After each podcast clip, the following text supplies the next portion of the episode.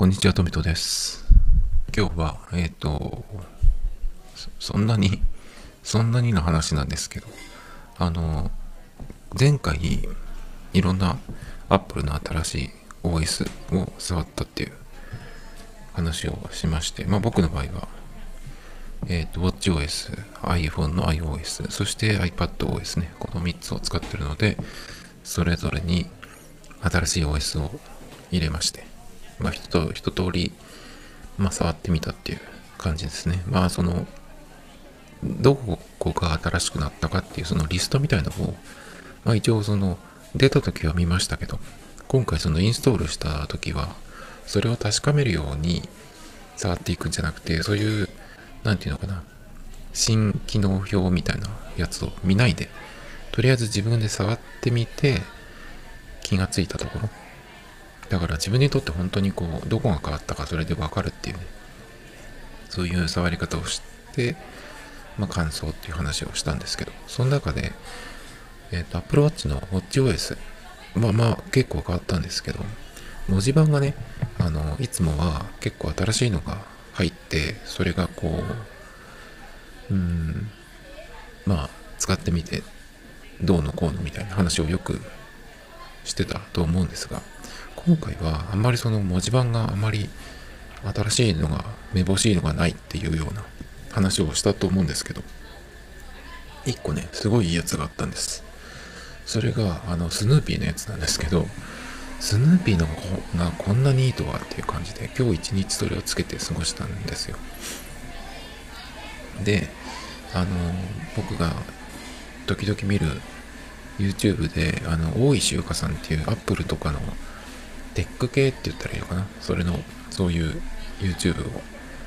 やってる人がいて今なんかすごいそのアップルのイベントがあってそのゆかさんっていう人がアップルに呼ばれていくような人なんですよね。だからすごいこう今忙しい、えー時期だと思うんですけどだからいっぱいねそのアップルの発表会に行った後のその動画がいっぱい上がってた、えーいたんですけどその合間にというかねえっ、となんて言ったらいいんだろう。そのいつも一緒に仕事をしてる人とのそういうなんていうのかなテック系の話をするポッドキャストっていうのがあってそれのえっ、と動画付き版って言ったらいいのかな。それが YouTube にあるんですけどそれを見てたらスヌーピーのそのウォッチフェイスがいいっていう話をしててねへえと思って。なんかやっぱその女性だからさそういうのにちょっとこう可愛く見えるっていうかいいなって思ったのかなみたいに思ったんですよ。でもそうじゃなくて話聞いてたらその時間とかによってそのスヌーピーたちのキャラクターがあのいろんな動きをするみたいなのがあったんでちょっと一回見てみようと思ったんですね。そしたらまあそれがすごい良かったんですよ。で前にミッキーマウスのがあった気がするんですよね。今もあるのかちょっとわかんないんですけどあれはミッキーとミニーだったかな。あと白黒の頃のミッキーもいたような気がするんですけど。でそれはミッキーがこう立っていて腕が時計の針みたいになってるんですね。だからその腕がこう時間によって刺す場所が変わるっていうような感じだったんですけど。あとなんかちょっと喋ったっけかな。なんか1回ぐらいしか使ったことないんであんまり覚えてないんですけど。だからねそのスヌーピーのやつっていうのを見た時にそんな感じのねやつなのかなっていうなんとなくなんかそのアップルがスヌーピーのこうライセンスを買ってというか借りてというかそういう契約ができたからちょっとこう入れてみるみたいな感じなのかなみたいに思ってたんですね。なのでまあいくつかの絵が何パターンかあってうんちょっと変わるぐらいのやつかなとかそんぐらいで思ってたんですよだから好きな人向けでしょとか思ってたんですよね。そしたら全然違って本当にね一回試してみてほしいです。スヌーピーが、うん、嫌いな人ってそんなに思いつかないけど僕はスヌーピーに関しては好きでも嫌いでも何でもないんですよね。だから全然普通にまあちょっと試してみるかっていう。何のうーん先入観も何にもなくただ試してみたんですけどそしたら超良かったっていうやつなんですけど。でパターンが全部で何種類あるのかっていうぐらいとにかくたくさんあるって見るたびに違うのが出てくるんですよ。まだえっ、ー、と同じもの見てない気がします。今日一日結構見たんですけど。途中でねあの Apple Watch のバッテリーがなくなってあの何て言ったらいいんだろう。バッテリー節約モードみたいになったんですね。そうするとなんかあのデジタル表示の時計がやっとちょっと出てくるぐらいの感じになって普通の Apple Watch の機能は全然使えないっていうぐらいまでバッテリーが減っちゃったんですけど。まあねそんな感じになったんですけどでも、まあ、午後くらいまででさっき充電してみたら10時くらいに見たらですねあのスヌーピーがもうあの犬小屋の屋根の上で寝てましたね。であの暗くなってて星がいっぱい出ててっていう感じ。でそのゆかさんの YouTube のやつでも言ってたんですけど時間とかによって結構変わるみたいな話があってだから本当に見るたびに面白いんです。で一回見るじゃないですか。で一度画面をまあオフにしてでまたつける。そうすると新しいのが出てくるんですよ。だから画面消す時ってまあえっ、ー、と別の何て言うのかな、うん、アプリ一覧とかに行ってデジタルクラウンを押してまたデジタルクラウンもう一回押して帰ってくる。帰ってくる。ホームホームじゃないや。その文字盤のとこにね。あとはねこれあんまり知らない人いるかもしれないんですけどあのウォッチフェイスだからまあ画面が出てる時ですね。画面が出てる時に手のひらで Apple Watch のその何？表面っていうか画面をあの襲う襲う襲うじゃないや。覆うんですよ。こう隠すっていうか手のひらでね。そうすると消えるんです。まあそれで消してまたつけてってやると新しいのが見え入れるんですけど。だからねでも一回それやりまくってたらあの変わらなくなった時があるんですけどそれはなんかどういう条件なのかわかんないんですけどね。ちょっとスヌーピーも休ませてくれっていうことなのかちょっとわかんないですけどそそんなことはないと思いますけど。なんか条件があるんじゃないかなと。1時間に何回までとかそういうのあるかもしれないですけど。どういう仕組みなのかわかんないですけど。1時間ごとにバーッと何十種類とかあのロードロードっていうかそのしてそれが全部できったら終わり？わかんないけど。まあねちょっとまた明日もつけてみようかなと。今は僕ランニングする時しかつけてないので週にまあ2回ぐらいしかアプローチをしないんですけどちょっとこのスヌーピーのやつが良すぎてそのゆかさんのやつってさっきから言ってるんですけど一緒にねその出てるまあヒロさんって言ったかなっていう方も結構そのスヌーピーのやつをうんスヌーピーの文字盤にした時ね一日なんかずっと見ちゃってたっていうぐらいだったんでその意味が分かりましたね。ついつい見ちゃうですよね。すごい良かった。その表情いろいろで。でなんかもう現れ方とかもいろいろでねそのあれなんだろうな。スノボーみたいなやつ。であの上から出てきて4時ぐらいだったかな。でその時計の針のとこ滑ってって画面外に出てったりとかね。なんかすごいいっぱいあるんですよ。本当に楽しい見てて。でただ一個コンプリケーションが全く何もないのであの設定ができないやつなんですね。まあ他にもそういう文字盤はありますけど。だからまあ時間しかわからないんですけどまあそれでもいいくらい。だってまあうんコンプリケーションで見たいものって言ったらバッテリー表示くらい。バッテリーもだってねその今の OS はあのボタンを一回押すと何て言うんでしたっけ？コントロールセンター。あれが出てくるんでまあそこで何パーセントかって見ればいいだけなんでね。まあコンプリケーションで常にいろんなそのアプリというか情報を確認してるっていうそういう使い方をする方だとちょっとね合わないかもしれないけどたまにはいいですよっていうね。まあそれを考えるとこの間も言ったんですけどあの Apple Watch の文字盤を今まではそのエッジから左右にスワイプするとあの別の設定してある文字盤に変えれたんですよ。だけどそれがなくなっちゃったんでなんでなくなったのかな？また復活するのかな？もしかして何かの、うん、不具合というかそういうのでなってるだけで。そのアクションで何かが追加されたってわけでもないしね。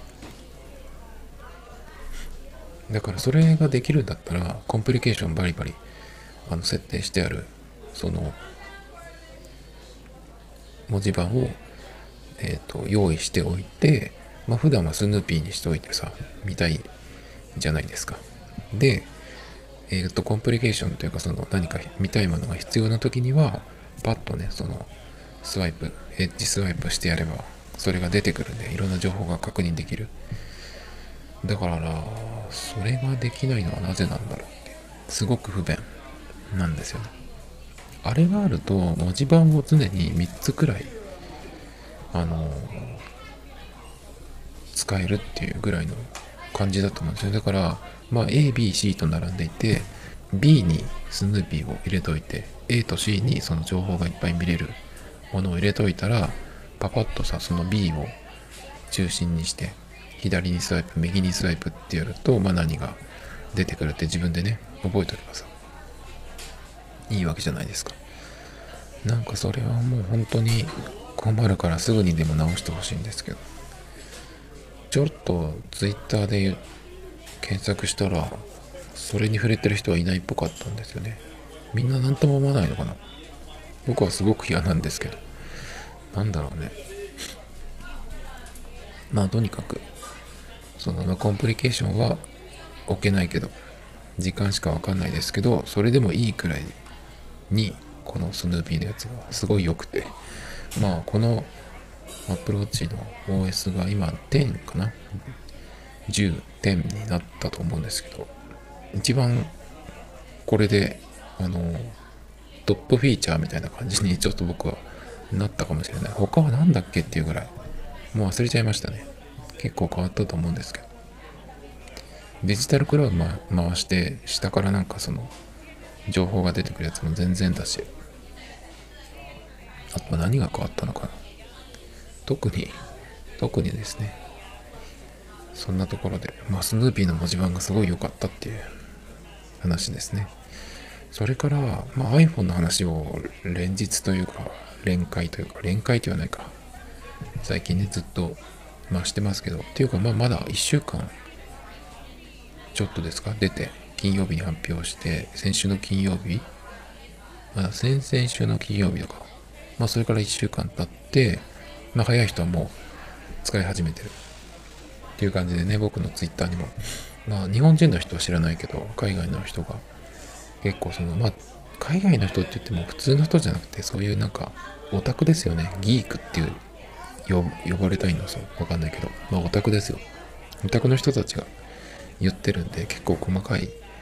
ところとかね、普通はそんなとこ気にしないよっていうようなね、のも出てくるんですけど、まあ、そうですね、なんかまあ、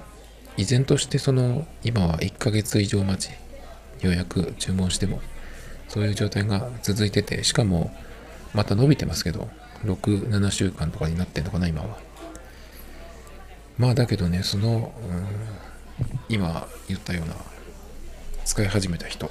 からのその投稿とかレポートというかそれがなんかあまり良くないんですよね最初に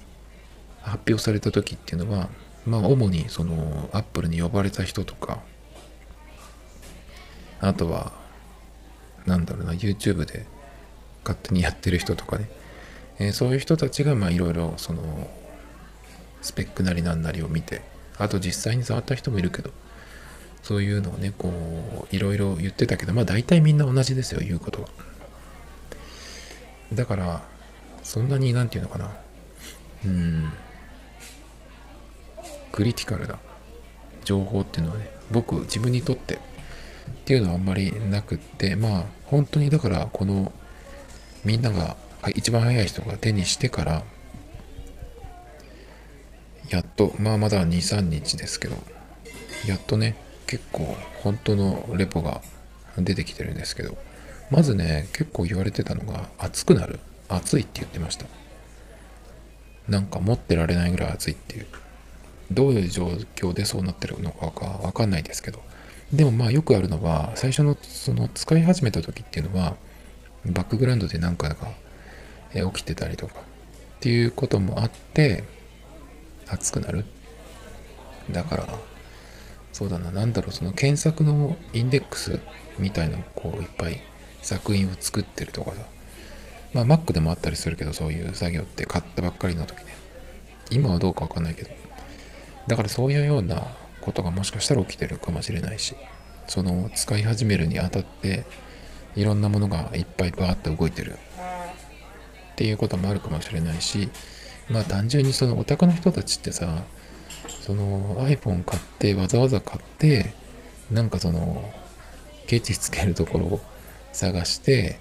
やっぱりサムスンがいいじゃんとかさピクセルがいいとかっていうなんか子供っぽいことをやってる人もいるからさ。だからそういう人たちが言ってることかもしれないしわかんないけどね。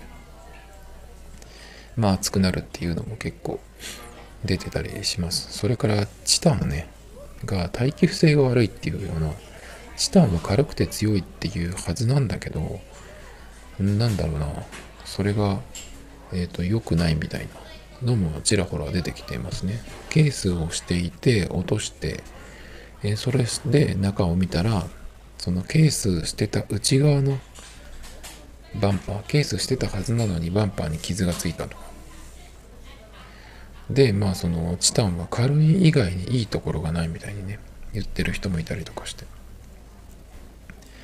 なんか何が本当なのかよくわかんなくなってきちゃってるんですけど。あと耐久性で言うとそのなんかテストをする YouTuber とかもいるんですよね。あの割ったあの落として割ったりとかわざと。で落として、まあ、ガラスがどのくらいの強度か。っていうのを過去の iPhone とか他の端末と比べたりとかっていうのをやってる人もいますね。でそういう人の中でなんかねちょっと意味がわかんないこともやってるんですけどガスバーナーみたいなので炙ったりとかさあのチタンとかあと何だっけかなもう一個他の金属？でそれをこう熱してそれを iPhone にくっつけてとかね。まあそうすると当然その金属は変形というか変色するんですけど。あとねそうこれが結構リツイートとかで回ってきたんですけどあのグッて曲げてその耐久性を見るみたいなテストを毎回やってる人がいて。で結構ねそれが今回のその iPhone 15 Pro Max ね一番でかいやつ。それが裏のガラスがいとも簡単に割れたっていうのがあったんですよ。ひびがパパキって入って。なんかあれはあれを見たらちょっと大丈夫なのかって思っちゃうぐらい。本物かどうかってのはわかんないしその、まあ、本物だとは思うけどどういう条件でやったのか。さっき言ったその炙ったりとかしてた人ですね。その人が最後にこうグッて曲げて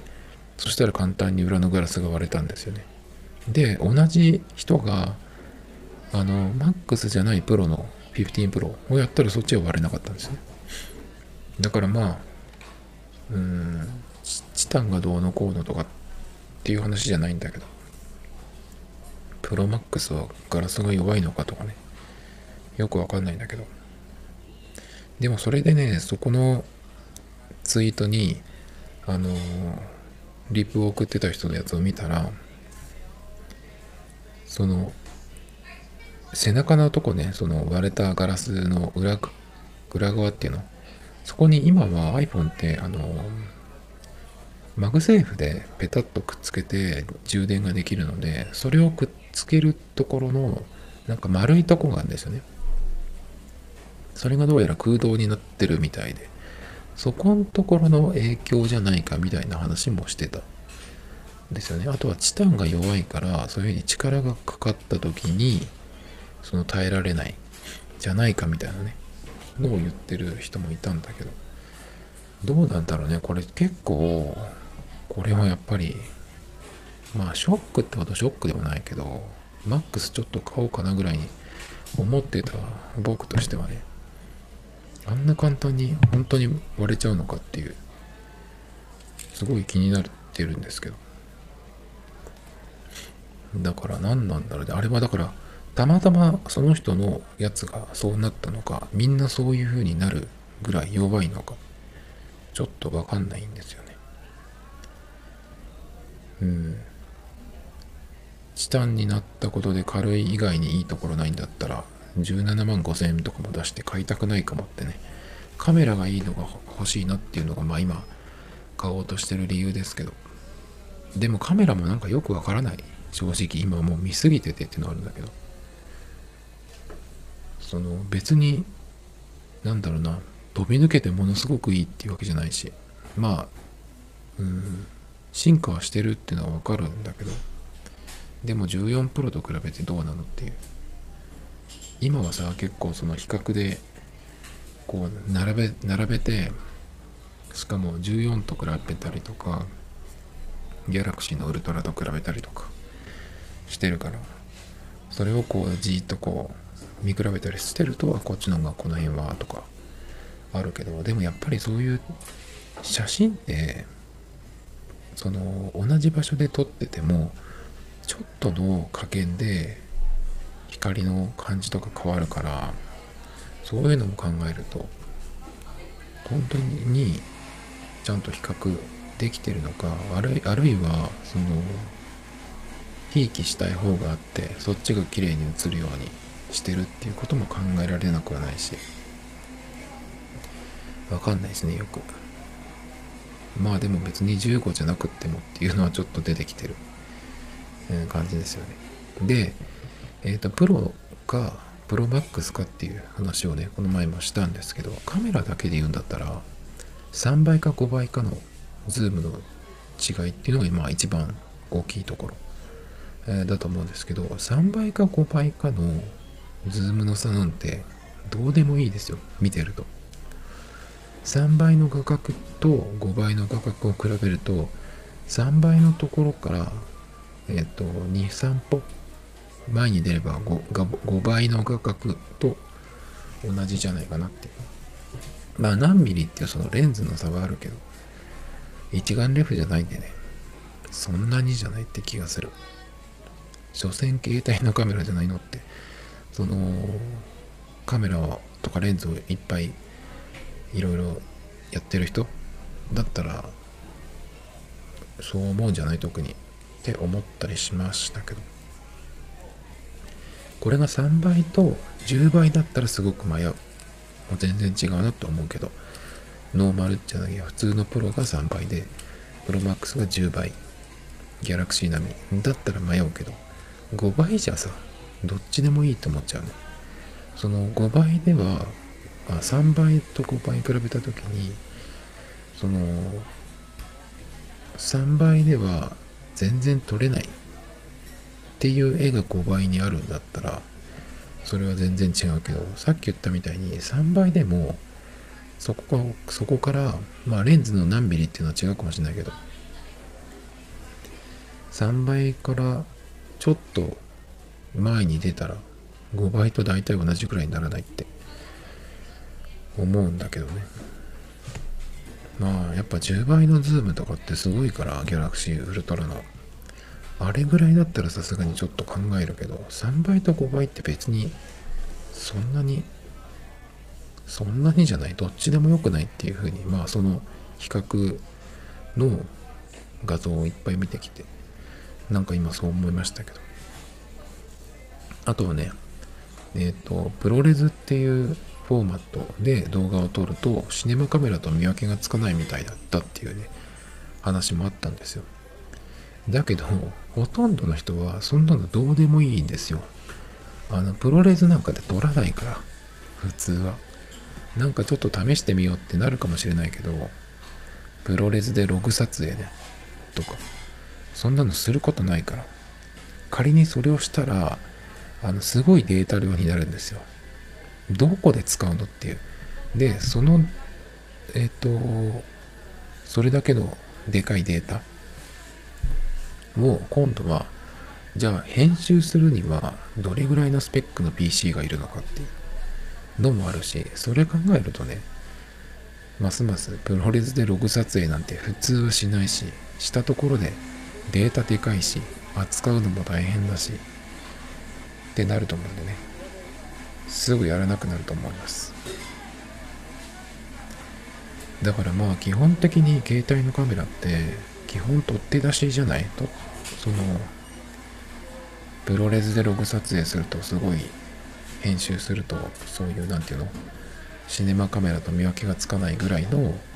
クオリティのが撮れるっていう言ってもやっぱ携帯のカメラって基本取って出しでその写真なり動画がどうなったか。じゃないの。だって普通はさまあ YouTube とかに上げたりインスタとか Twitter とかに上げたりするわけじゃないですか。まあ Twitter とかまあインスタもそうだけどインスタの方がまだマシか。基本的に SNS に上げたものっていうのはあの画質が下がっちゃうんでね。Twitter なんかガビガビだからさもうどうしようもないんだけど。インスタの方がまだマシ？まあだからちゃんと動画出したいって言ったらやっぱ YouTube に上げると思うんですけどね。まあ SNS っていうとまたちょっと YouTube は違うから動画置き場だけどね。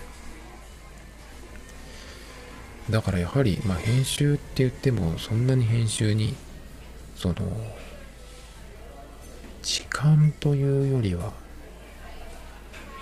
デバイスのパワーそんなにみんながその Mac Pro とか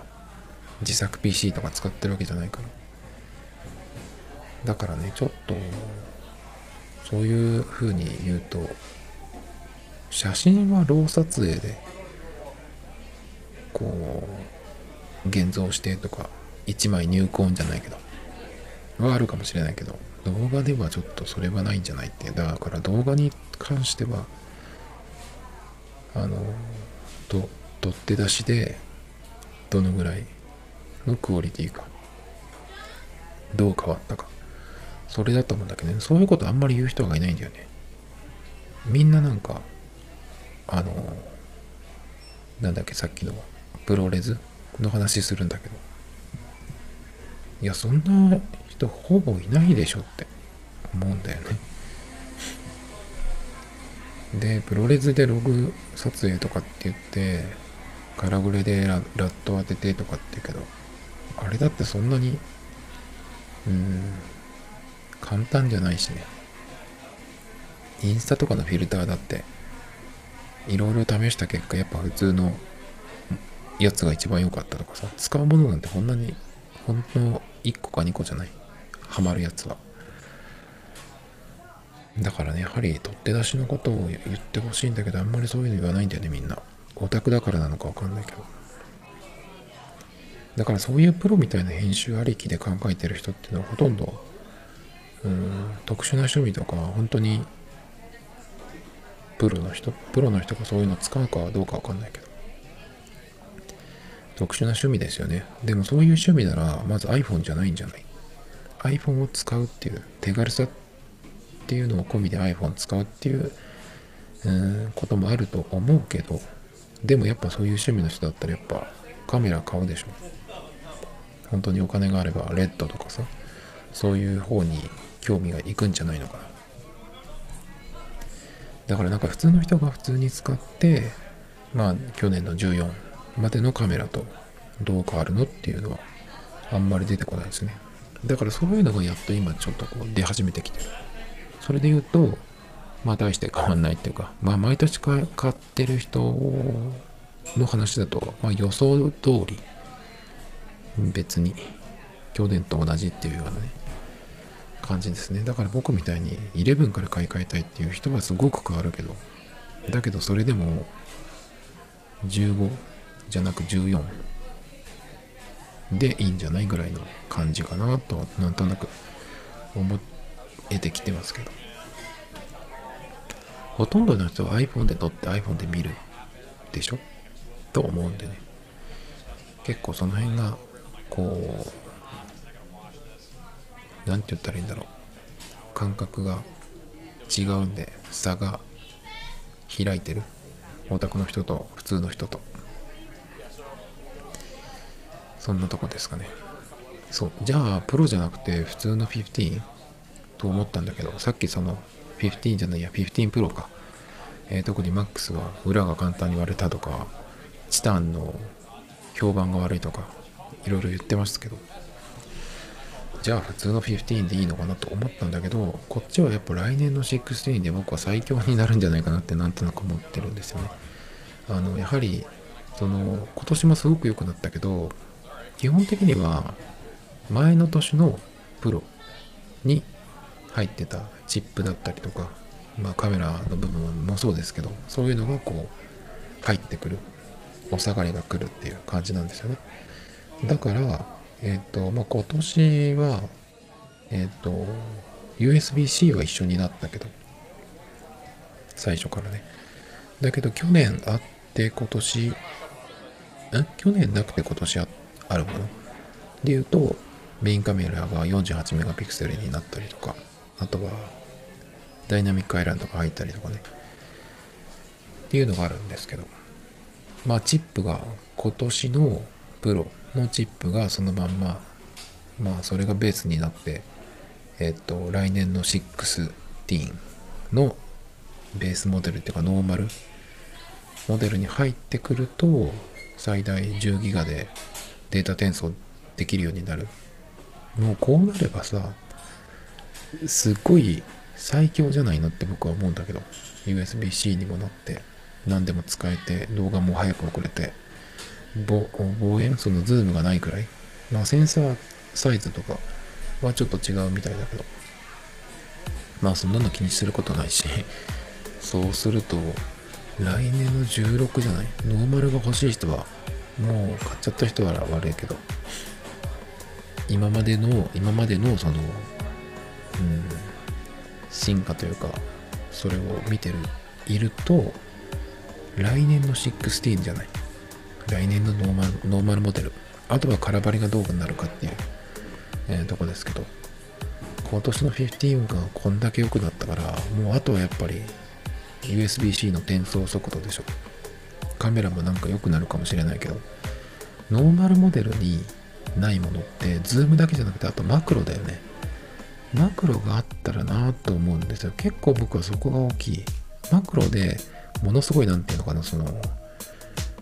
花花びらとかその